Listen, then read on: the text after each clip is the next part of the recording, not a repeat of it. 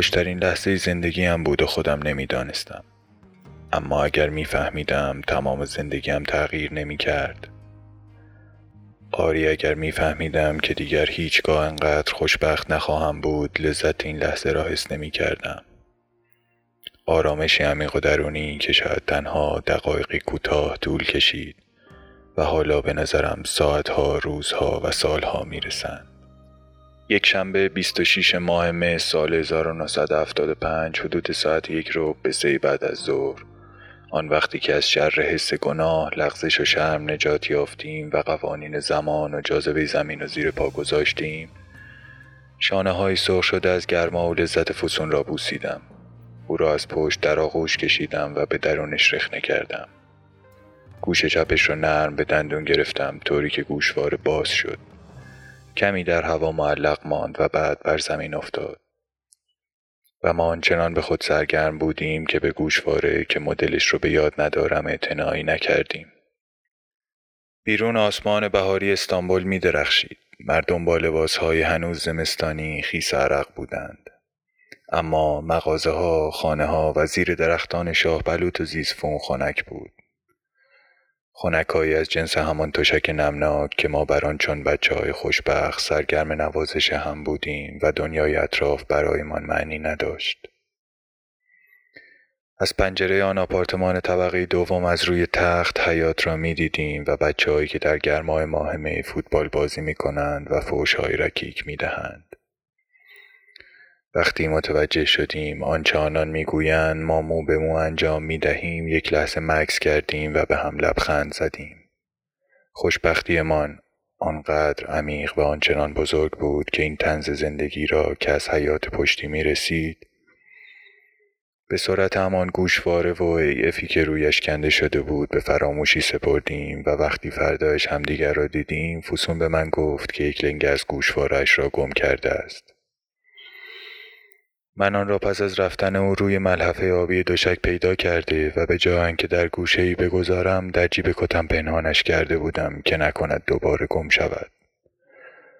گفتم اینجاست و دست در جیب کتم کردم که روی دسته صندلی آویزان بود. آخ نه اینجا نیست. اول فکر کردم که نشانه شوم است. بعد یادم آمد به دلیل گرمی هوا کتم را عوض کردم. آن را در جیب کت دیروزی هم جا گذاشته بودم. فسون با های درشتش گفت یادت نرود فردا حتما با خودت بیاورش. برایم خیلی مهم است.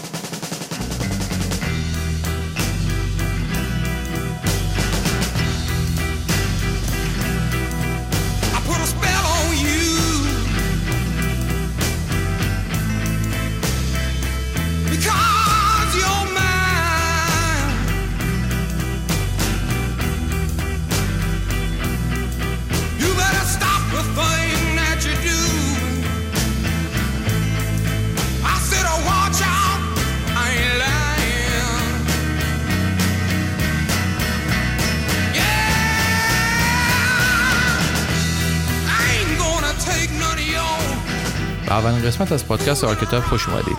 من مهدی قراره که در هر قسمت این پادکست در مورد چیزی که دوستشون دارم براتون صحبت کنم. معماری، فیلم، کتاب، پادکست، موسیقی و شایدم تئاتر. موضوعی رو که برای اولین قسمت انتخاب کردیم کتابی هست که در حدود دو سال پیش خوندیمش و ازش خیلی لذت بردیم. اسم این کتاب Museum of Innocence یا موزه معصومیت یا موزه بیگناهی که به نظرم موزه معصومیت ترجمه بهتری برای اونه. این کتاب یکی از بهترین رمان هایی است که تا حالا خوندمش و به همه کتاب دوستا پیشنهادش میدم. کتاب نوشته محمد پاموک نویسنده ترکه که توی استانبول متولد شده. نویسنده سانتیمانتاله از خانواده پولدار اومده. توی جوانی عکاسی و نقاشی می‌کرده.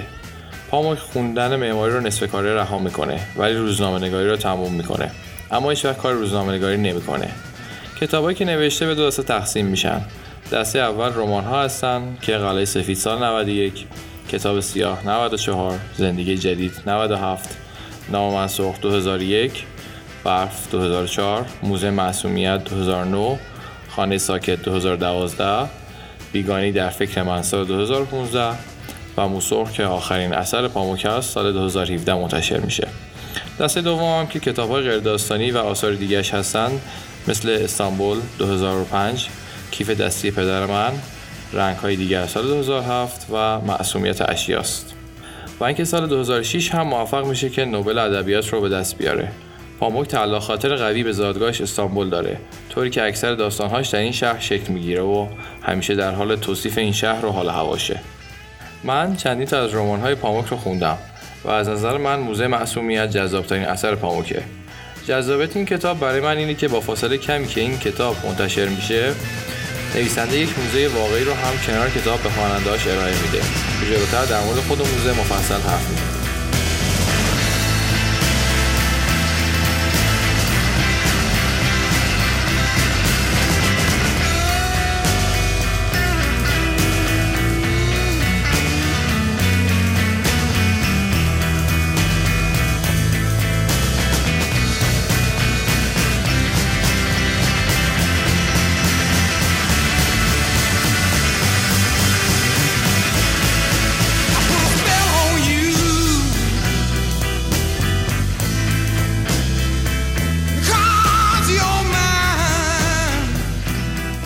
در واقع ماجرا بین سالهای 75 تا 85 میلادی در استانبول اتفاق میافته که شاید بشه این فضا رو با دهه 50 و 60 شمسی تهران مقایسه کرد و وجوه اشتراک زیادی توش پیدا کرد که جامعه هم از لحاظ فرهنگی و هم اقتصادی به سمت غربی شدن پیش می‌رفته و هممون تا حدودی تجربهش کردیم. رمان داستان کمال باسماخی جوان سی ساله پولداری از طبقه بالای جامعه استانبول رو روایت می‌کنه. اون نامزدی موجه از همه نظر به اسم سیبل داره که خانوادهش اون رو خیلی دوست دارن و همه زندگیش بر وفق مرادشه. مدیر عاملی که از شرکت سوده پدرشه و در کل آینده روشنی رو پیش رو داره. اما اما. ناگهان اتفاقی توی زندگیش میفته و همه چیز رو دچار تغییر می‌کنه. اون اتفاقی دختری رو می‌بینه به اسم فسون که یکی از اقوام دورش بوده. که از بچگی اون رو میشناختش و گرفتار عشق اون میشه. و این شرایط زندگی کمال رو کاملا تغییر میده. به راستی عاشق شده بودم احساس خوشبختی عمیق و در عین حال نگرانی داشتم. و در این آشفتگی فهمیدم می‌توان به سادگی در میان دو سنگ آسیاب گیر بیفتم. از یک سو خطر جدی گرفتن این خوشبختی و از سوی دیگر حماقت سرسری گرفتن آن.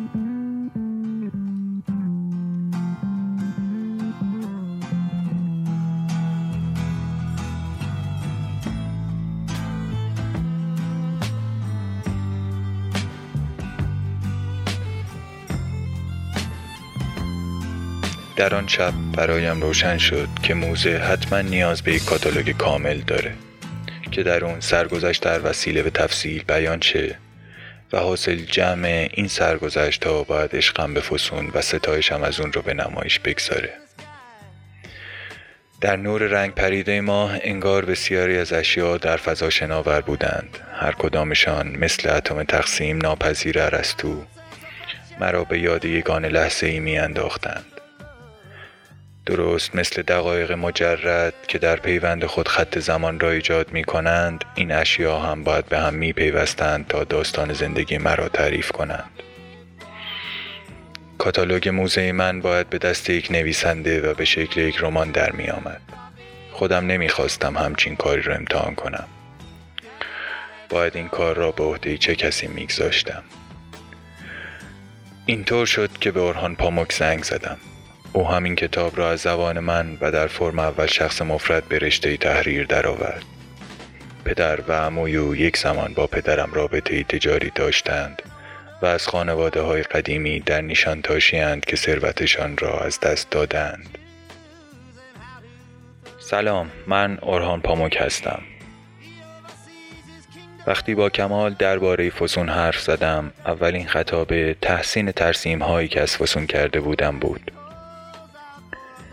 کمال با ذوق و شوق در مورد موزه هایی که طی این چند سال رفته بود صحبت می کرد. گاهی حرفهای کمال پس از دو سه گیلاس راکی جنبه امر و نه و دستوری پیدا می کرد. اینکه چگونه تک تک چیزهایی را که مرهم دل کمال هستند به نمایش بگذارم و همه خوانندگان کتاب هم باید یک بلیت مجانی برای بازدید از موزه دریافت کنند. کمال وقتی که یک بار نشسته بودیم و را که می نوشیدیم گفت کسی که به موزه ما بیاید و قصه زندگیم را بشنود حس خواهد کرد که فسون چگونه آدمی بوده.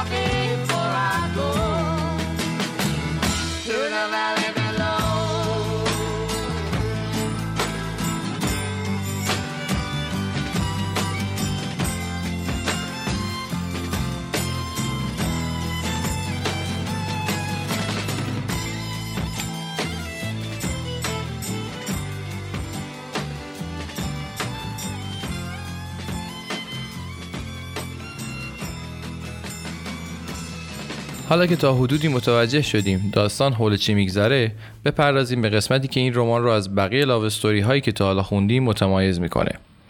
کمال توی این ماجرای عشقی سعی می‌کنه با جمعآوری اشیایی که حتی کوچکترین ربطی به فسون دارن خودش رو آروم کنه و خاطرات زمانهای بسیار کمی رو که با هم بودن رو به واسطه این اشیا حفظ و جاودانه کنه. کمال با این اشیا دنیایی رو برای خودش می‌سازه که تا زمان مرگش با اون زندگی می‌کنه. در واقع این اشیا از سال 1990 توسط خود نویسنده از استانبول و یا جاهای دیگه دنیا برای نوشتن این رمان جمع آوری شده. پاموک در مورد این اشیا اینطور میگه که قصد داشتم اشیای واقعی یک داستان تخیلی رو در یک موزه جمع آوری کنم و به نمایش بذارم و بر اساس آنها رمانی بنویسم.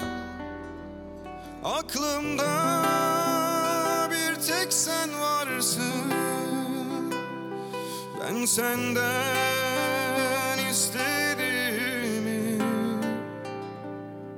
kimseye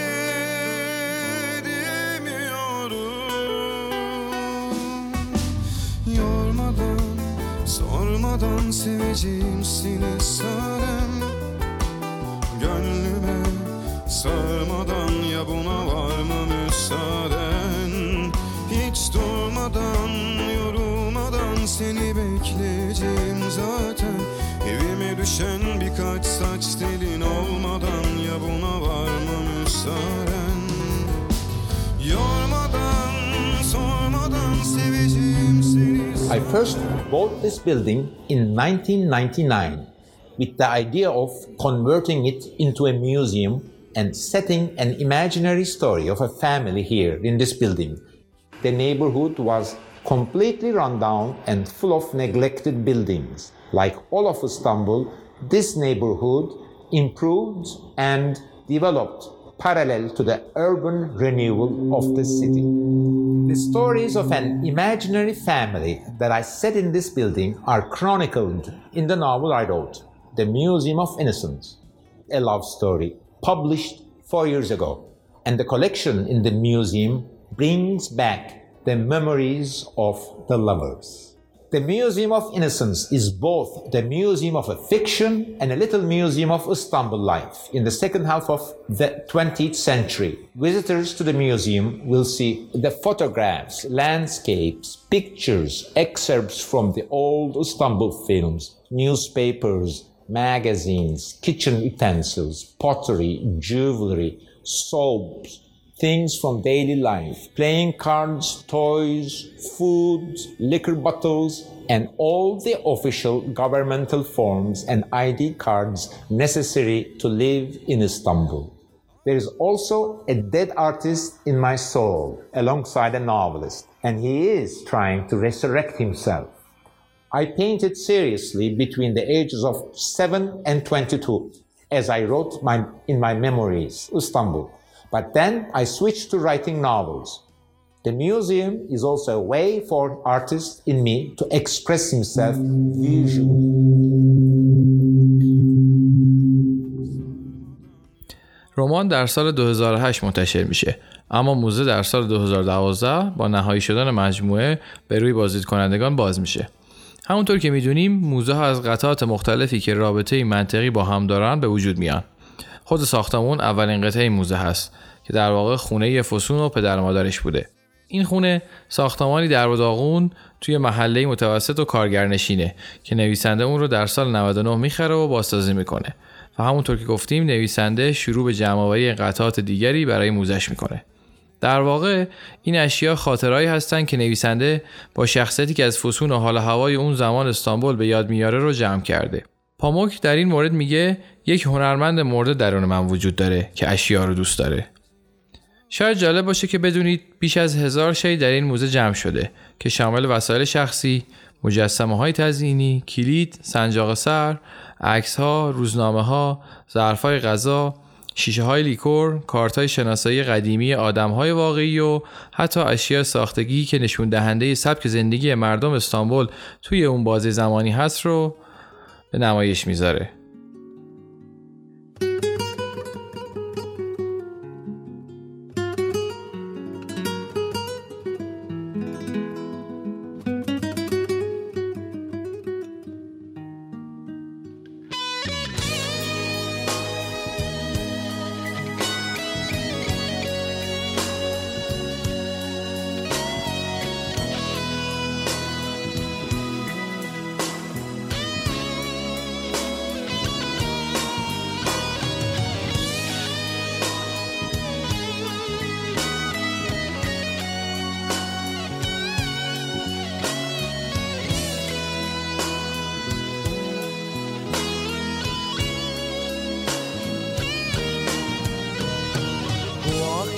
Ölürüm beni kimse tutamaz. Sen beni tutamazsın yıldızlar tutamaz. Bir uçurum gibi düşerim gözlerinden. Gözlerin beni tutamaz. Bu akşam ölürüm beni kimse tutamaz. Sen beni tutamazsın yıldızlar tutamaz. Bir uçurum gibi düşerim gözlerinden Gözlerin beni tutamaz. Düşlerinde büyürüm büyürüm. Kabusun رمان از 83 بخش تشکیل شده که هر کدوم از ویترین های توی موزه مختص یک بخش رمانه و داخل هر ویترین اشیایی که نویسنده برای توصیف هر بخش نیاز داشته رو توی اون چیدمان کرده به نظرم چند تا از ویترین ها از بقیه مهمتر هستن که اولینشون تابلوی تحصیلگارهای توی طبقه همکفه تابلوی از 2413 تحصیلگار فسون که حتی جای رژ های اون روی اونهاست و زیر هر کدوم هم توضیح کوتاه نوشته شده و مثل یک تقویم برای تک به تک روزهایی است که بر کمال گذشته. و خیلی صحنه جالبیه. توی شونوت این قسمت لینک عکساشو می‌ذاریم که حتما ببینیدشون. ویترین دیگه ای که جالبه ویترین لباس و زیورالاتی است که فسون موقع آموزش رانندگی اونا میپوشیده. که نشونه دیگری از lifestyle زنان متجدد استانبول اون زمانه. اما مهمترین شی که تو این موزه وجود داره گوشواره پروانه شکل فسونه که داخل قاب چوبی با شماره یک روی دیوار طبقه اول روبروی پله ها قرار گرفته. پشت گوشواره هم پرده توری سفید رنگی آویزونه که داره عشق اونها رو ابدی می‌کنه. سمت چپ این جعبه اولین جمله کتاب بر روی دیوار نوشته شده. خوشترین لحظه زندگیم بود و خودم nemidanestم Bir şiir yazarım, bir türkü söylerim Bir sen olurum, bir ben ölürüm O akşam ölürüm, sırf senin için Beni ölüm bile anlamaz Bir şiir yazarım, bir türkü söylerim Bir sen olurum, bir ben ölürüm. Bu akşam ölürüm, sırf senin için Beni ölüm bile anlamaz. Düşlerinde büyürüm گوشواره هم داستان جالبی داره که از اول داستان با گم شدنش خط شاکله رابطه گاهی اوقات رو به کمرنگ شدن این دو نفر رو پیوسته می‌کنه. در اواخر ماجرا یکی از دوستان فسون برای راوی داستان که پاماک هست اینجوری تعریف می‌کنه که شیدا با خنده برایم تعریف کرد گوشواره ای را که کمال در اولین دیدارش در حمام خانه گذاشته بود فسون همان شب پیدا کرده و بعد دوتایی از این قضیه ماجرایی برای سر به سر گذاشتن کمال ساخته بودند به همین دلیل فوسون مرتب از گوشواره می‌پرسید. این موضوع را مثل بسیاری از اسرار دیگر فوسون شیدا سالها پیش برای کمال تعریف کرده بود. همانطور که من گوش می‌کردم کمال به زحمت لبخند می‌زد و برای ما راکی میریخت. بعد گفت شیدا آن روزی که برای خبر گرفتن از فوسون با هم در پارک قرار گذاشتیم من مرتب به بالا به قصر نگاه می‌کردم. به تازگی دیدم که در کلکسیون عکسهایم چند منظره درست از همان زاویه دارم. چون حرف عکس به میان آمده بود و کمی هم به افتخار آشنایی با من شیدو گفت که به تازگی عکسی از فسون پیدا کرده که کمال از آن خبر نداره. فوری کنجکاو شدیم. آنطور که معلوم شد عکس مربوط به محله نهایی مسابقه دختر شایسته که توسط روزنامه ملیت برگزار می شده بود. آن هم وقتی که هاکان جواب سوالات محله بعد را در گوش فوسون می گفت. آقای پاموک ما متاسفانه جایزه ای نبردیم اما آن شب به رسم دختر محصل ها آنقدر خندیدیم که اشک از چشمانمان جاری شد و این عکس درست در چنین لحظه گرفته شده است. با دیدن عکسی که شیدا روی میز کنارمان گذاشته بود چهره کمال مثل گچ سفید شد و مدتی طولانی در سکوت فرو رفت.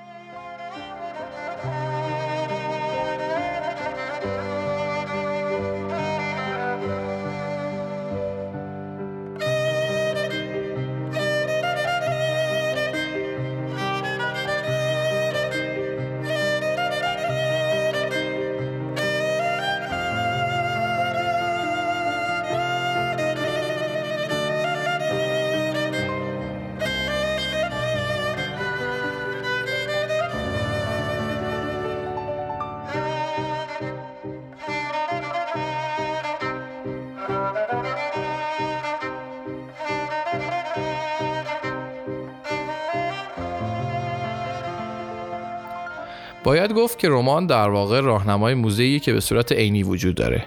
موزه در محله بیبی اغلو استانبول قرار داره. این موزه در سال 2014 برنده جایزه موزه سال اروپا شد. لطفا اگر استانبول زندگی می‌کنید و یا گذرتون به اونجا افتاد حتما به موزه سر بزنید و جای ما رو هم خالی کنید البته پیشنهاد میدیم که حتما قبلش داستان رو بخونید توی صفحات آخر کتاب یه بلیت بازدید از موزه برای یک بار وجود داره که کسایی که نسخه اصلی رو خریدن نیازی به خرید بلیت نداشته باشن و با ورود به موزه اون مهر و باطل میشه. توی طبقه اول هم چند جلد از رمان با زنجیر به نرده پله وصل شده که بازدید کننده ها توشون یادگاری نوشتن که میشه متنای جالبی رو از آدم های مختلف و با زبون های متفاوت دید. این موزه مثل همه موزه های دیگه یه فروشگاه داره که می‌تونید چیزای جالبی مثل گوشواره پروانه شکل فسون و یادگاری های دیگه که به رمان مربوط هست رو ازش تهیه کنید.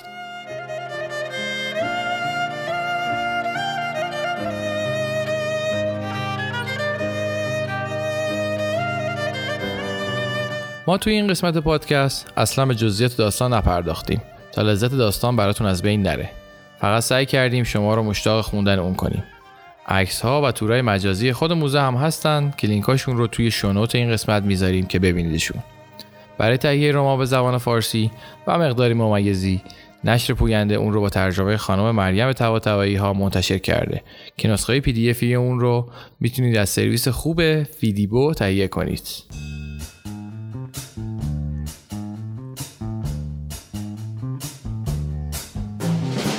Easy come, easy go, that's just how you live. Oh, take, take, take it all, but you'll never give. Should've known you were trouble from the first kiss. Had your eyes wide open, why were they open? Gave you all I had and you tossed it in the trash. Tossed it in the trash, you did.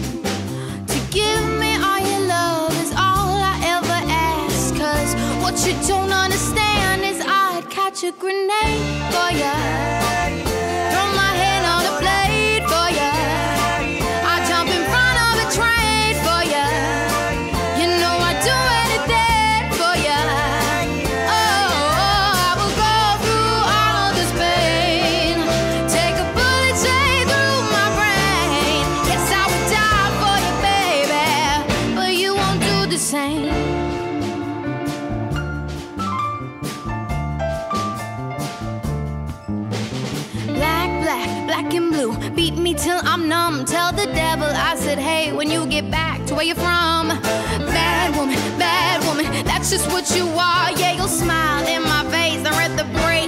Car. Gave you all I had and you tossed it in the trash. Tossed it in the trash, yes, you did. To give me all your love is all I ever asked. Cause what you don't know. آرکتایپ رو من به همراه روزبه و گلناز تولید می‌کنیم برای شنیدن این پادکست هم می‌تونید با یه سرچ ساده کلمه آرکتایپ رو به فارسی یا انگلیسی توی تمام اپ های پادکست گیر مثل اپ پادکست iOS، گوگل پادکست، Podcast Addict، Castbox و اسپاتیفای پیدا کنید. برای ارتباط با ما هم می‌تونید از طریق توییتر از آیدی Archetypecast A R C H E T Y P E C A S T استفاده کنید بیشتر از این چیزی نمیگم که برید کتاب رو بخونید و از توصیف های خارق العاده پاموک لذت ببرید